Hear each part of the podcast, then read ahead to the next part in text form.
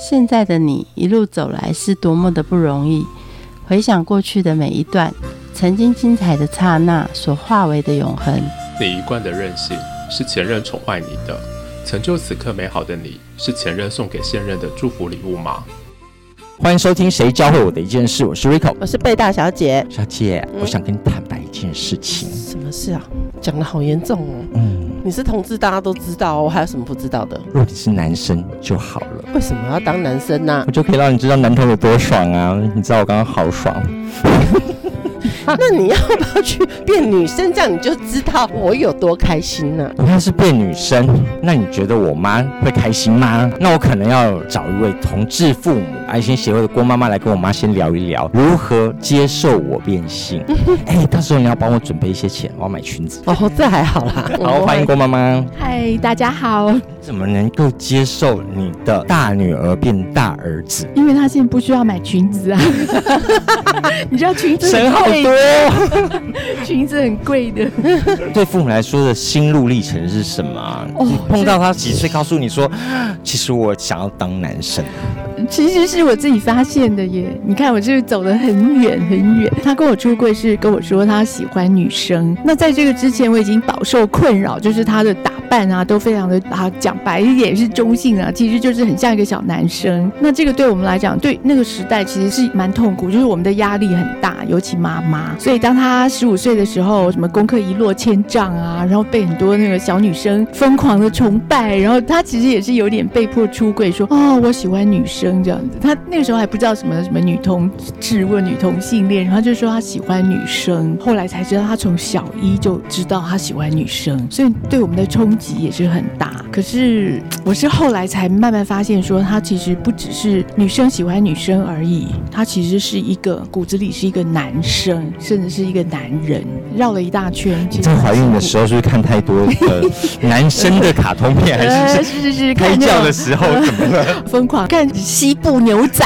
因为我们只能了解说，当我们自己发现我们喜欢同性的时候的那个心路历程要怎么走，可是我们从来没有想过，嗯，那我爸妈要怎么走的那一条路。所以当爸妈的人。当我们很勇敢的来，我们有话要说，坐下来聊的时候，你听到的马上的冲击是什么？太多了。其实我应该算是比较理性的啦，所以你说哭可能也哭不了那么久嘛，啊，那么多年。可是我觉得很幸运的是，大部分现在在收听的人，可能他只是男生喜欢男生，女生喜欢女生，到底跨性别是比较少，跨性别的父母更少。可是跨性别的父母亲是更难接受，因为他整个是一个翻天覆地。地的改变啊，就是从一个不管是男生变女生或女生变男生，都是一个整个家族里面的这么大的改变。因为一出生就是个错误，不能说是错误啦，是一个很辛苦的过程。那我所看到的一些跨性别的爸妈，都真的很让我吃惊啊，就是说非常的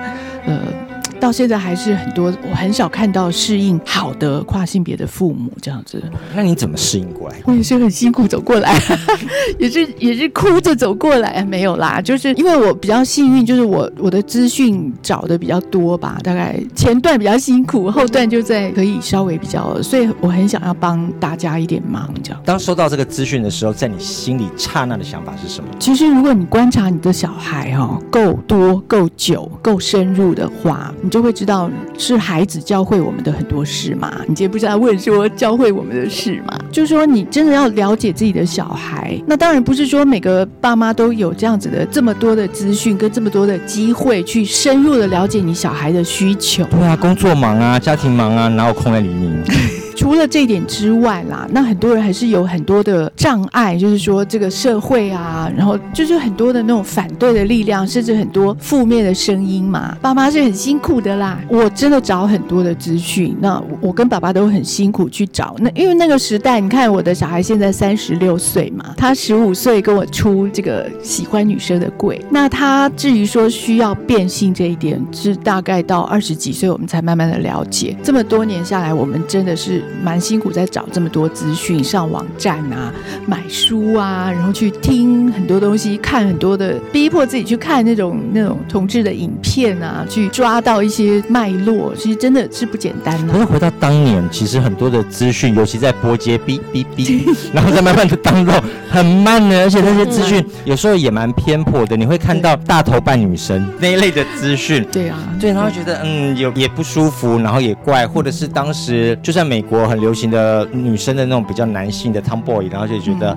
坏坏的，像太妹一样。对，所以你知道我要回到今天的主题，就是说每个爸妈其实要从自己的小孩身上去学到这个课题，就说你的小孩他到底要什么。好，那你发现孩子要什么？当你收到网络资讯的时候，其实现在有各种各样的资讯，反对也好，不反对也好，各种学说，基因啦、家教啦，然后还有是什么太宠啦，被带坏啦，对被带坏啦，呃，一时迷惑啦，到底要啊归因在谁的错啊？天老爷，其实我跟你讲很简单呐、我们父母亲我们找到一些那个就是 slogan 啊，可以学的，就是很简单，九个字：小孩子没有错，没有罪，没有病，就简单吧。就是我觉得每个爸妈要从这些资讯，还有从你小孩子的一些行为啦，不管是你怎么样看不惯，因为我们还有讲他的外表啊，男生喜欢扮女生，女生喜欢扮男生什么之类的，还有他的性向，就是他喜欢的对象，其实都是可以回归到这九个字。这样子，爸妈也比较可以去从那个自己的自责里面走出来，因为其实自责也没有用，他也没有做错什么事。有。啊。我刚说讲话好好讲吧，干嘛？那娘娘腔的声音？嗯是做错事吗？那你不是不理解我吗？我是要耍娘不行吗？可以吗？对啊，你看，因为因为要接受自己的孩子，其实我们自己就有很多的门槛嘛？啊，男孩子要有男孩子样，女孩子要有女孩子样，事实上都是一个很大的压力，你要加在孩子身上。又回到你今天有在问我的，做一个控制型的爸妈，控制有用吗？对于这些比较深入的问题，譬如说他的性向跟对自己性别的看法，你看像我们明明生理的女性，然后其实她要变性成男生，这样子我去控制她有用吗？你觉得呢？从来没有想过用控制过吗？哎，不给你钱，我没有方法。不给自由，关钱。嗯，对，其实你真的用理智去想想，这些真的都没有用哎。我碰过一个同志跟我说，他从跟爸妈讲他是同志之后，嗯再也没见过他爸妈了。你看，他们家世代都是医生，他爸是很有名的医生，嗯直接把他扫出去说，我这个人没有你这个儿子。所以你看，这就是很多的悲剧嘛。所以其实我们真的要从孩子身上学习，真的爸爸妈妈哈，你比较理智、比较平静的来看说，你的孩子真的不是要故意跟你作对啦，他有他的艰难的地方，你好好的去跟他学，学什么呢？他真正要什么？当然，我也要讲，你们同志的孩子啊，也也不是吃素的，对不对？对，也很少有人这样很清楚、很明白，然后很愿意去跟自己的爸妈好好的沟通。嗯所以今天我们是不是回到说，怎么样让大家都过得比较好一点？我觉得沟通还有另外一个就是知识上的不对等啊，因为我们在走这个同志路程的时候，我们早就找好资讯了嘛，那就我们没有想到爸妈也要找资讯啊。同志还有一个优势，就是资讯对你们来讲不重要。你看看自己的身体，你看看自己的心里面的需求，你就知道说啊，讲那些资讯对我都是假的啦。我最知道我要什么嘛。可是你你有没有真的好好的跟爸妈沟通，真正的我是什么？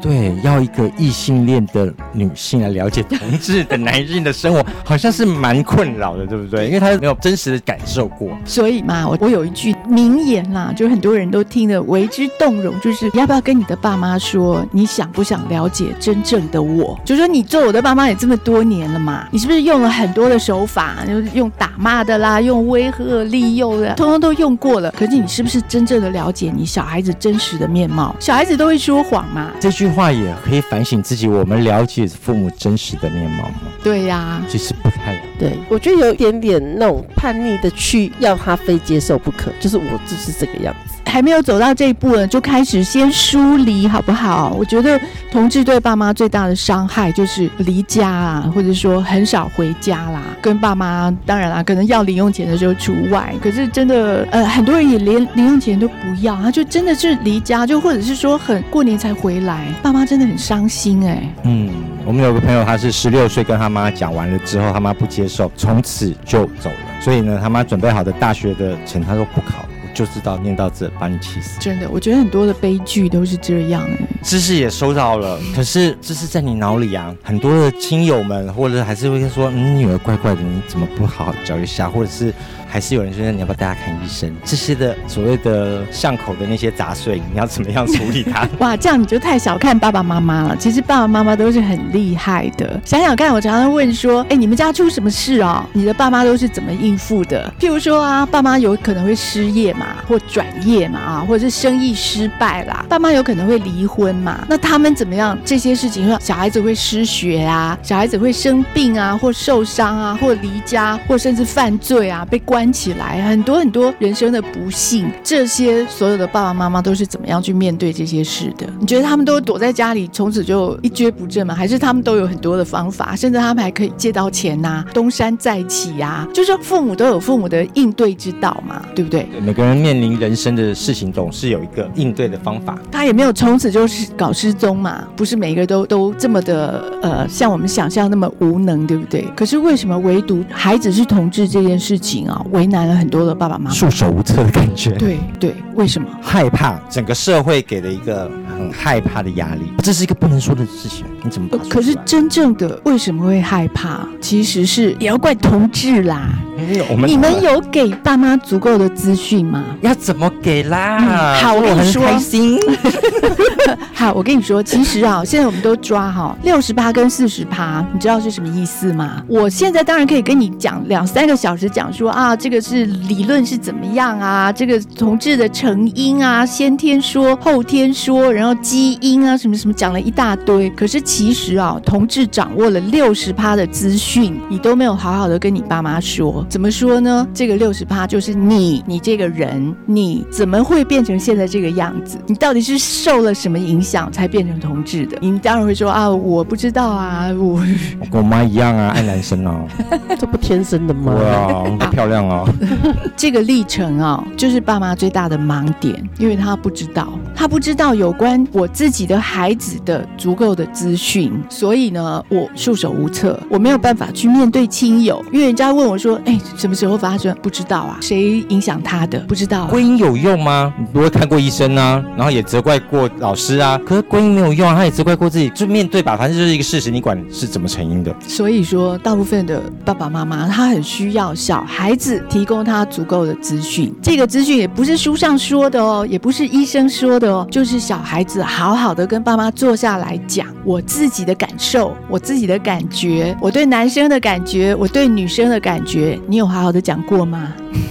嗯，倒没有哎、没有的话对男，生的感觉，没有的可是这话，些感觉他会不想听吗？他说：“哎，你那你有没有交往过女生？你怎么知道所以你要讲啊，就从头开始讲，说我曾经发生过什么事，一点很细微、很细微的感觉，你用一点情感勒索的方法说，你到底想不想了解我？你不想听的话，那我就要离家喽。哎，这招是会有用的哦。？”那你女儿真的离过家吗？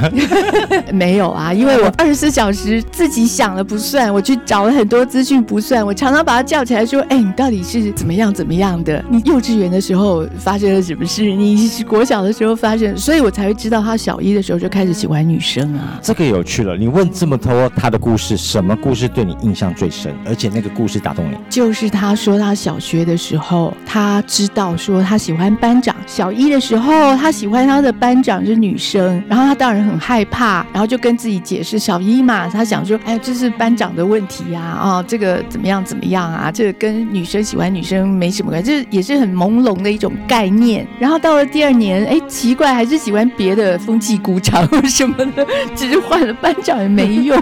这一类就是这些都是我去一点一滴去问出来的。我是不是一直在那个六十趴里面下功夫？然后到小四的时候，这中间就经历了好几个月哦，就常常在那边逼问他啦，或者是说呃说不上拷问啦，就是呃利诱他说，哎我今天带你去吃麦当劳啊，你好好的讲一讲看呐、然后他到小四的时候，他跟我说一个让我真的有点受到很大的冲击。他小四的时候，他认为说他没救了，经历从小一到小四，他通通是喜欢女生，他跟男生都是哥们，一起打什么的，打球啊，打架啊，啊、打怪啊，什么什么，就就说他自在多了。自在多，而且他，你不要小看小孩子哦。现在有的从幼稚园就知道说他对这种异性跟同性的感觉哦。那我们自己回想，因为我们是异性恋，你知道，我们不需要去走这一块，所以我可能觉得啊，我小学我到国中可能都才会有一点点说啊，你喜欢什么明星啊、歌星啊这种。可是啊，让我很 shock，说小学四年级他就认为说他没救，没救的意思就是说他不会改变了，他就认为说他喜欢的是女生，一直都是喜欢女生，不会喜欢男生。你觉得这种资讯对一个妈妈来讲重不重要？嗯，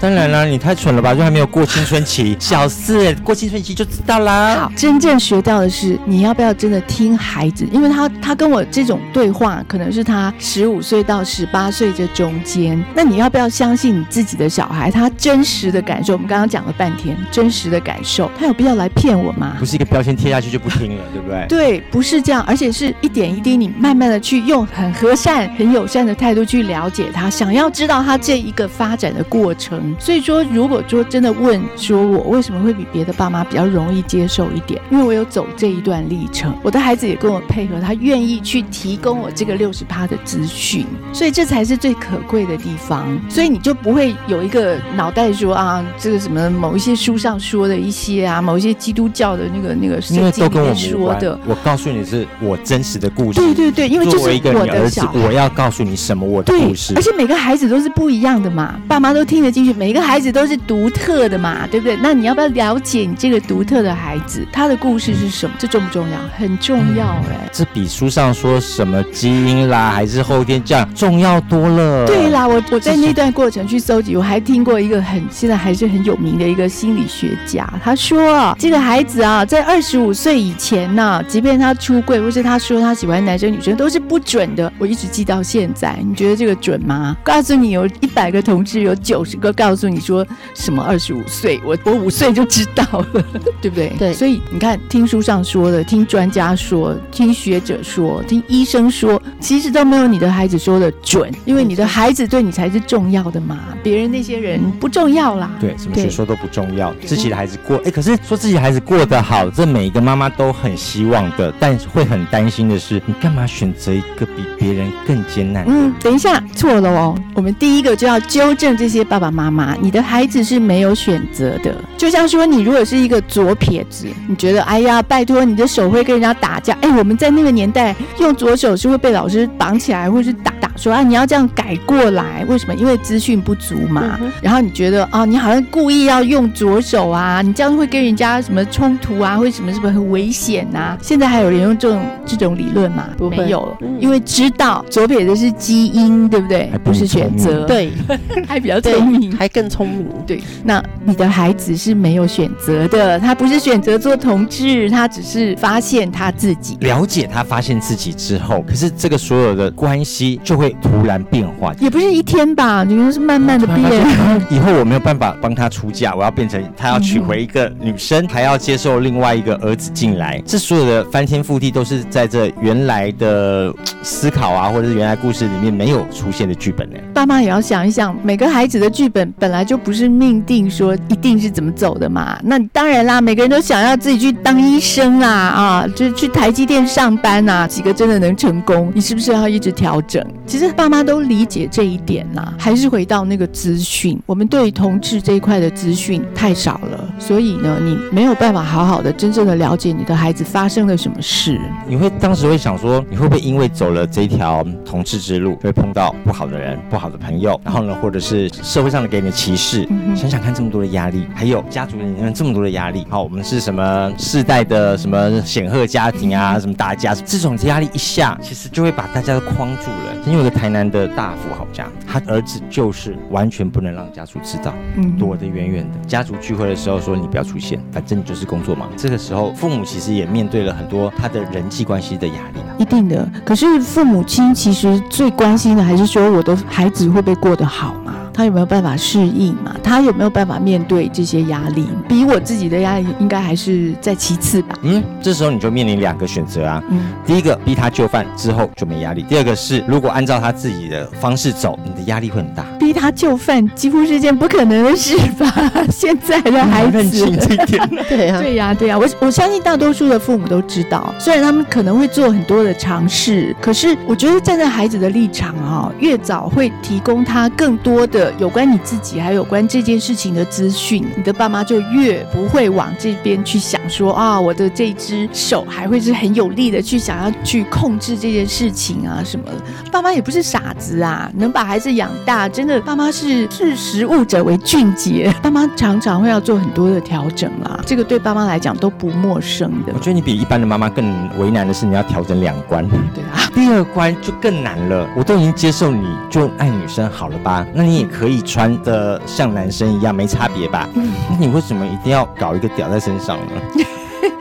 没有没有没有，哎，这个也要调整一下，我们没有办法，因为那个太困难了啦，所以大部分不会、不会去做那个。可是我会慢慢的观察，我观察到这么多年呢、你看到他三十六岁到三十四岁的时候，我们才去做那个手术嘛，因为之前一直是想要跟国家的法律要稍微对抗一下，觉得说为什么要这样子？对法律怎么了？法律规定说你要两个阶段才能够换证嘛。第一个阶段就是去掉你的女性的特征，就是比如说胸部；第二个就是要你要拿掉子宫、卵巢，全部拿掉，就是你不可逆，让他不能够再生小孩，他才会准你换证。呃，就是男生要变女生的话一样嘛，就是你讲到你刚刚那个器官的问题，要切除，对，啊，他是不管你要不要重建呐、可是你一定要切除，意思就是说你不不能够再假装是女生，然后跑到女厕所去，万一发生什么游走两个性别之对间，对对对，它将会造成一些社会的问题啦。所以当然是比较辛苦一点，所以我也要奉劝这些跨性别的孩子们，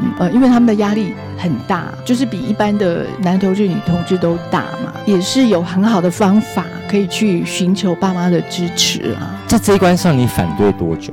也有好几年吧，就是我一直在观察，因为现在你有听过嘛，有所谓的这个免术换证，就是也有很多人在推，当然成功率还是可能不是很高，因为一般的接触就是一般人还是会比较反对这一块。我后来就这样说服我自己，自己是天主教友，我们还有一个信仰的观。对我来讲，我觉得天主造的一个孩子的身体，因为他不是因为医学的需要或是生病的需求要去做这样的一个手术，我总是觉得说这样是有违我的信仰。可是后来有一天，就好像被雷打到了一样，我在祈祷的时候问自己说：你不要一直想你你你你的想法、你的看法啊、你的坚持，你要真的去搞清楚说你的孩子要什么，他怎么样会比较快乐，他的需求是什么。我想通了这一点后，我就觉得嗯，好好的观察他，抓过来拷问一下，就 是到底要怎么样。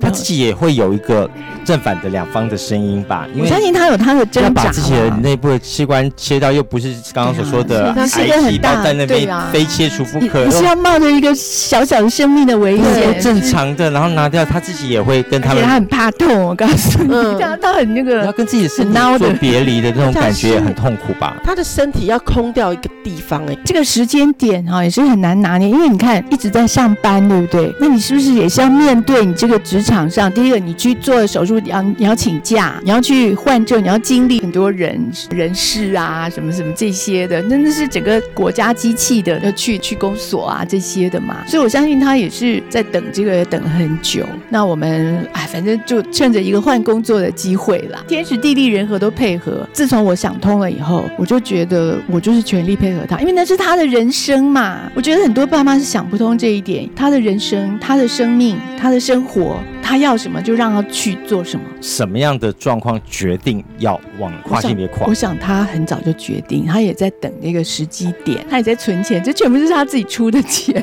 也还好啦，因为现在医疗也进步的嘛，女变男真的是比较便宜多了。嗯跨不跨到底差别在什么地方？其实最主要是要换证，当当然这个很多，因为跨性别也是蛮复杂的一块啦，嗯也很多人他是不赞成要需要去换证啦，或者是做到这手术啊这些，他们可能是一个外表的打扮这样就可以满足嘛，所以。也不是所有的人都适用，所以我觉得就还回到刚刚那个议题嘛，做爸妈的你要去了解自己的小孩要什么，做小孩的你要真的先搞清楚自己要什么，你的认同是什么，然后好好的去跟你的爸妈还有你的生活环境的人去沟通，这需要时间，还有需要很大的毅力跟需要努力啦。他做了男生到至今几年了？快两年了。这两年你观察他，真的有当初所预期的这么开心，或比那还要开心？怎么说呢？哦看到的是什么样的变化？就是他真真正的一种的满足，你知道吗？他前段的那些三十几年的生活，都是在矛盾、跟冲突、跟欺骗、跟要出柜，然后谁知道什么什么这些，你知道吗？你们同志都是嗯满脑子都是这些，这个人有出过，那个人没有，就是什么时候跟他出什么，谁又在后面讲我怎么样怎么，是不是很多这样子人生的很多的过程是这样？他现在就是一个很完整的、很男生生活。对对对对对，也不用再惧怕，不用再恐惧啊。虽然可能以前也没有很多啦，反正就是比以前快乐就对了。但他这样少很多女朋友吧？他去年底就结婚了，因为听说虎年不太好嘛，所以我们是在这个牛年的尾巴结婚啦。他女朋友也交那么多年了。而且他应该从小到大，他的女生缘会特别好，非常好，对不对？其实我觉得每个人都是一个很值得去好好的研究的一个生命的故事了。每个人把自己的生命过好，把自己的关系过好。那听完他的改变之后，这两年你自己觉得呢？我也觉得很快乐啊！我也是整天在那边拟那个出柜名单呐、因为我现在等于算是半退休了嘛，那公司有很多新的同事。我有一天回去发现有一个撞似一个新的同事是一个小 T 样态，我就马上就跟他这种拉拢一下嘛啊，然后说我是郭妈妈，怎么样怎么样，你出柜了没啊？这是我的标准的台词这样子。然后他就说哦，我知道了，你是不是你本来是女儿，后来变儿子？我心想哇，这同事才来几个礼拜就知道了，可见哇本人多么有名啊！就是我们出柜有成嘛，对不对？我是出柜上瘾的人哦，就是随时都会面临那种说这个人我是不是几年前有跟他讲过啊？这是一个我觉得人生就是很快乐的事了，就是没有需要隐藏啊，需要再做很多那种八点档那种事这样。本来从一个贵父母，然后到一个很喜欢叫人家出柜的妈妈哎，，你知道我们那三个字我是怎么解释的吗？嗯，像你这样子啊，我们刚刚听了你的故事啊，我觉得你的爸妈还是在那个跪在地下的那个阶段的那个跪，就是他们觉得好像人生还有很多的。不完美呀、还有好像对很多人都无法交代啊，好像真的都跪，很希望跪着求自己的孩子说：“你变回来好不好？对不对？让妈妈好过一点这样子。好，然后接下来呢，第二个就是柜子的柜，就是真的他可能放弃，想说：哎呀，算了，我这儿子也改不回来。可是我自己就躲在柜子里面，就是一一直做一个那种的贵父母。像我们这种是高贵的贵耶，好棒哦！拿掉了所有的外框，我不但是这样，我随时做别人的贵人啊！我我跟你讲啊，真的，各位同志的朋友，如果在听的人你是同志的话，我跟大家呼吁一下，非常非常多异性恋的朋友，可能八成到九成的异性恋的朋友很需要你的帮忙。怎么说呢？因为你没有出轨，所以这些人就到处就说什么同志，我不认识啊，我我周围都没有同志啊，我们北一女不但没有同志，我台大也没有啊，我在那边那么多年都没有没有半个人跟我出柜过。瞎喽。